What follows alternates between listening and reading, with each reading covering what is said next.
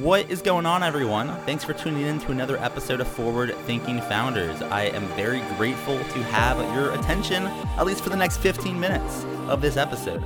Forward Thinking Founders is a podcast where I interview pre seed and seed stage founders about their products, what they want to build into the world, and why. We dive into how they spend their time, what's their vision, what's their origin stories, all these things, so you can learn all about what's coming tomorrow. Because these companies haven't hit critical scale yet, most of them haven't hit product market fit.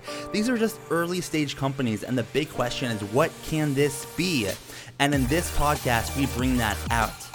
So, with that, I really hope you enjoy your time listening to today's episode. And I've already done 200 plus, so if you like this one, listen to some of the other ones, like with Imadi Kund, Austin Allred, Leah Culver. We have great interviews, so check it out. Enjoy the repository. And for now, let's get into today's episode. Here we go.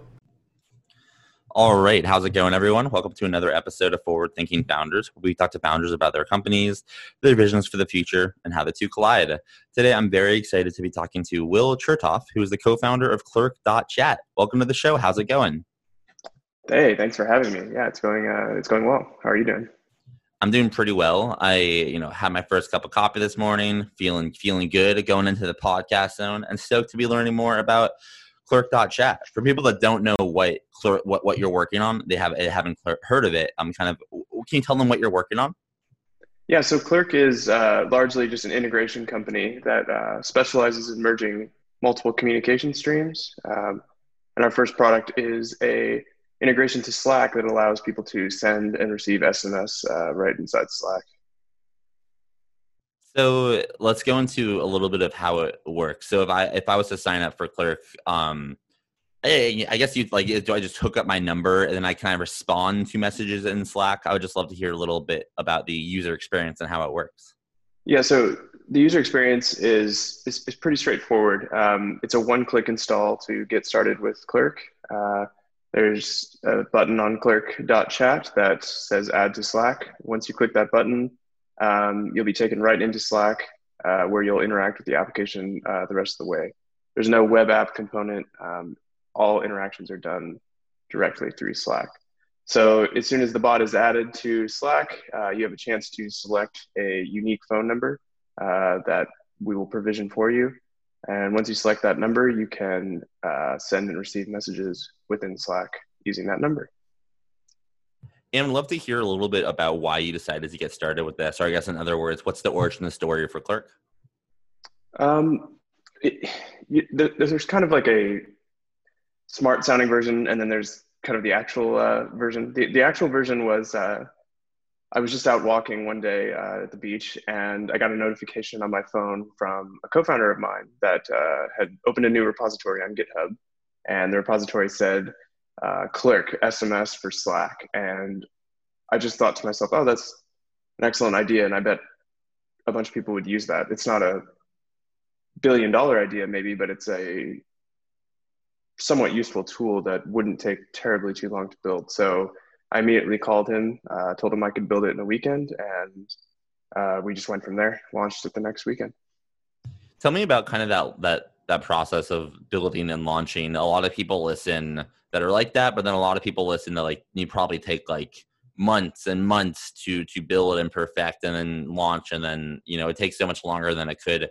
Kind of how, how'd you um you just walk me through that weekend. Like how'd you build it in a weekend and how'd you how'd you decide to launch it and get it out there? So so yeah i, I think the hardest thing uh, maybe i'll call it startup paralysis. Um, once you start a company there are a million people asking you to do a million things uh, day one. So it's really easy to put a lot of lot of energy in and just be spread out in a bunch of different directions. Um, and I, I, see a lot of companies and products do this before they even find product market fit.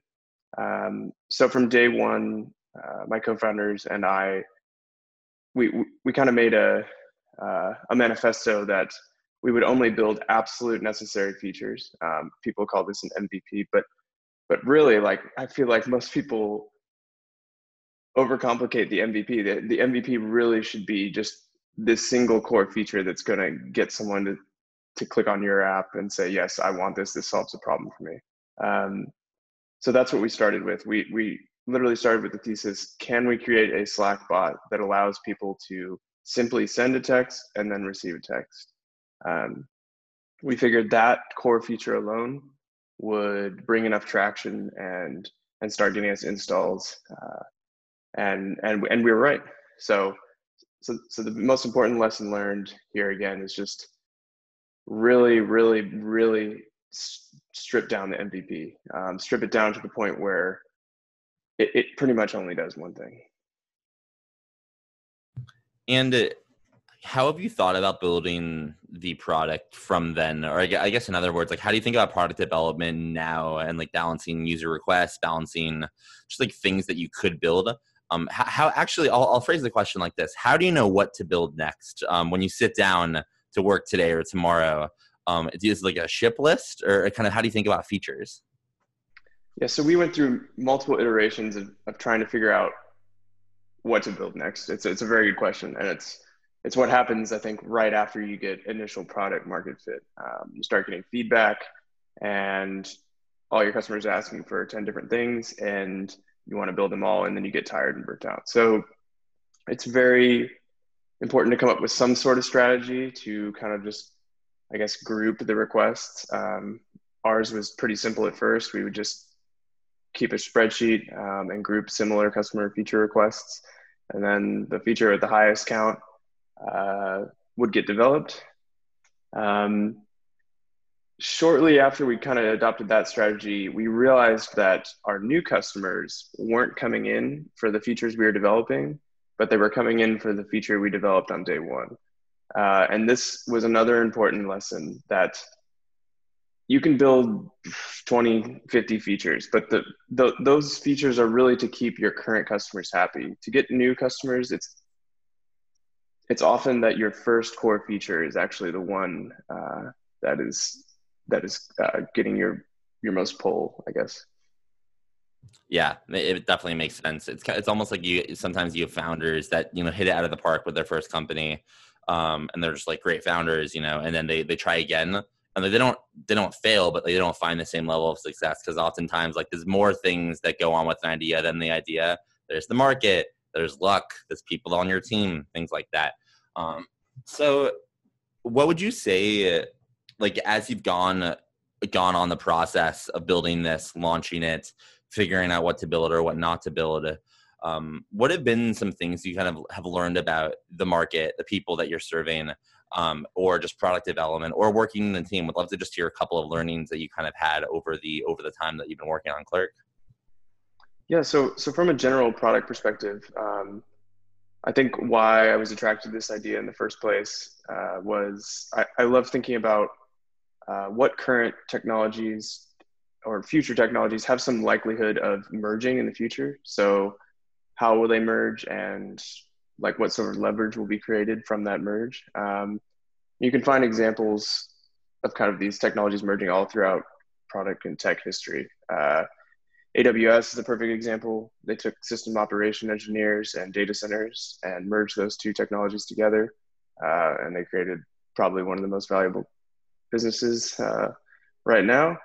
Um, in the case of SMS and Slack, it's not uh, AWS scale, but I noticed that Slack was an excellent uh, communication tool for internal communications, and SMS was excellent for, if not the best, uh, for external communication. So I said, okay, these services will probably merge at some point in the future. Uh, so I just developed a system to do that. Um, and sh- we shortly found that uh, that thesis was right. Te- internal teams love having kind of a centralized way to communicate with customers, uh, and especially uh, they don't. They, they could use a variety of external tools, um, but again, our thesis was we don't. Our customers actually don't want new tools. They they just want to use the same tool that they've been working with, uh, and that tool is Slack. Well, when was the point you actually realized that? Because I saw a tweet a couple of I don't know, it might have been like even today or yesterday, but like it's that oh you got all these people trying all these new tools and like try to try to be more productive. But the people that are this isn't 100% true but like there's definitely truth to it but like the people that has used the good old pen and paper or a notepad or what you know whatever like not just pen and paper but just some simple tools are the ones that are actually getting stuff done versus all these like this productivity app and this and this. Um, when, when was the moment you realized that people didn't want these new tools? They just like wanted to use what they've been using just a little, a little bit of a more seamless way and was that kind of like a eureka moment for you or what did it did it unfold was it an onion over time again s- simple kind of unsmart i'll say answer I, I, ran out of hotkeys on my computer to switch applications uh, I, I, use a tool called BetterTouchTool to, to switch applications and and one day i was like i i, I only have nine numbers uh, i can't i can't switch any more applications? Uh, why am I switching to these 10 different web apps uh, that remotely do like the same thing? Um, and, and I figured that as a small business or as a technology business, or not even a technology business, really, um, everyone is trying to get in your inbox with some new product for productivity, uh, some new team tool. And it's exhausting as a business owner because yes, those those things are interesting, and you need to be aware of them if they can 10x, 20x your productivity. But at the same time, if you're always looking for the best tool, you're probably not focused on your actual business. Um, I won't call it tool paralysis, but there's just uh, there's a lot of noise. So we figured that our customers uh, would want just a simple way to integrate with systems that they already had instead of using uh, an additional web app or iPhone application or something like that. Yeah, I know. I I'm sometimes a culprit of this. Like on product hunt, there's every every like second there's a new app, and I, I always I always like click into it, and then I'm like, ah, I don't need it. I I'll, I'll stick with um I just notes. Honestly, I, I, I like the notes app. Um, so how do you kind of think about something that's simple now, but in the future, if you looked out like five to ten years, um, like what could uh, what could Clerk become? Um, or I guess in other words, like what's your vision for it, and where where do you see it going? Right. So so Clerk started in Slack, uh, but obviously there are many other messaging systems uh, in the market that that could probably benefit from from this same integration. Uh, so that's that's definitely something on our radar. Uh, but in immediate term, kind of one of our main feature requests was, uh, okay, can I get my contacts or uh, this list of numbers into the app? So that that was one of our biggest requests from day one. Um, and so it led us down this path of okay, do we build an internal uh, CRM tool? And we quickly decided against that as it kind of went against our core philosophy of building yet another tool. Um, so what we did is we created an integrations inside Clerk uh, to connect your HubSpot and Salesforce or other CRM tools inside Clerk. Um, so you can simply use Clerk to message your contacts in those existing CRMs uh, instead of having to upload your contacts to Clerk and do the same process you did for your other CRM all over again. So, so we're kind of expanding on that front as well, uh, adding more CRM integrations uh, and going after different chat providers. And then to kind of push the vision along and to, to, to make it happen, you, you'll need some help, right? Like you'll need customers, you might need employees, um, you know, you know, down the line, you might you might need investors if you want that. Um, but what you'll you'll definitely need is help from the forward thinking founders community. So for my last question for you is how can the forward thinking founders community help? Are you hiring, looking for users, looking for investment, BD partnerships? H- how can we assist? Yeah, so we would love is love users, love feedback. Um, if anyone in the forward thinking founders would love to like communicate i don't know with maybe potential clients through sms um, please install clerk give it a try uh, give us feedback uh, we feedback is literally what has progressed the product forward from day one so we're happy to uh, get it into as many hands as possible and then if someone wanted to do that they wanted to check it out give it a shot um, how where can they find you online? What's the URL? Are you on Twitter? Um, you, you have an email? How can people get in touch? Yeah, so if you just visit clerk.chat, um, uh, there's a support chat little button in the lower left corner. It's a live chat. Um, if you start typing there, we'll get right back to you uh, within within minutes. all right. Well, I appreciate you coming on to the podcast and best of luck with Clerk, Clerk Chat. Yeah, thanks so much. All right. Thank you so much for listening to the episode of Forward Thinking Founders. If you're sitting there, you're just saying, Matt, I want more. How can I get more? Well, luckily, you can get it at Forward Thinking City. Forward Thinking City is a community for the Forward Thinking Network, right? And we have multiple different aspects of the city. One, we have AMAs. Some of the previous guests that have been on the podcast, like Jonathan Barkle, Kristen Anderson, Austin Allred, come back and they do AMAs with the residents. You can ask them any question that you want, right? You can ask them about fundraising fundraising, the early days, how they got their customers. We do these every single week with another, you know, really great founder that has been on the podcast.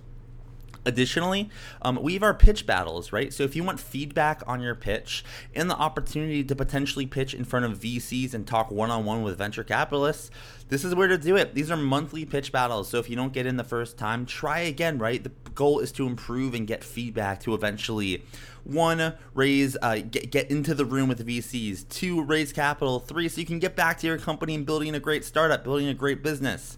The last thing I'll mention is that if you are kind of interested in just community, we have our coffee hours and happy hours where you can meet other residents, learn about what they're working on, talk about social things, anything you want. This is a city for founders. It is for investors. It is for startup enthusiasts. It's for anyone that loves startups. So if you're interested in what I'm saying, go to forwardthinking.city and join the city for $15 a month. Um, you know, the way, the reason I charge is because I want to be able to do this full time and bring as much value as I possibly can. And I think it's well worth the value. You can ask any of the current residents and they will attest to that. So go to forwardthinking.city join the city and you'll see immediately the, the next AMA, the next pitch battle, the next event, and I hope to see you there. Forwardthinking.city. Thanks for listening. See you tomorrow.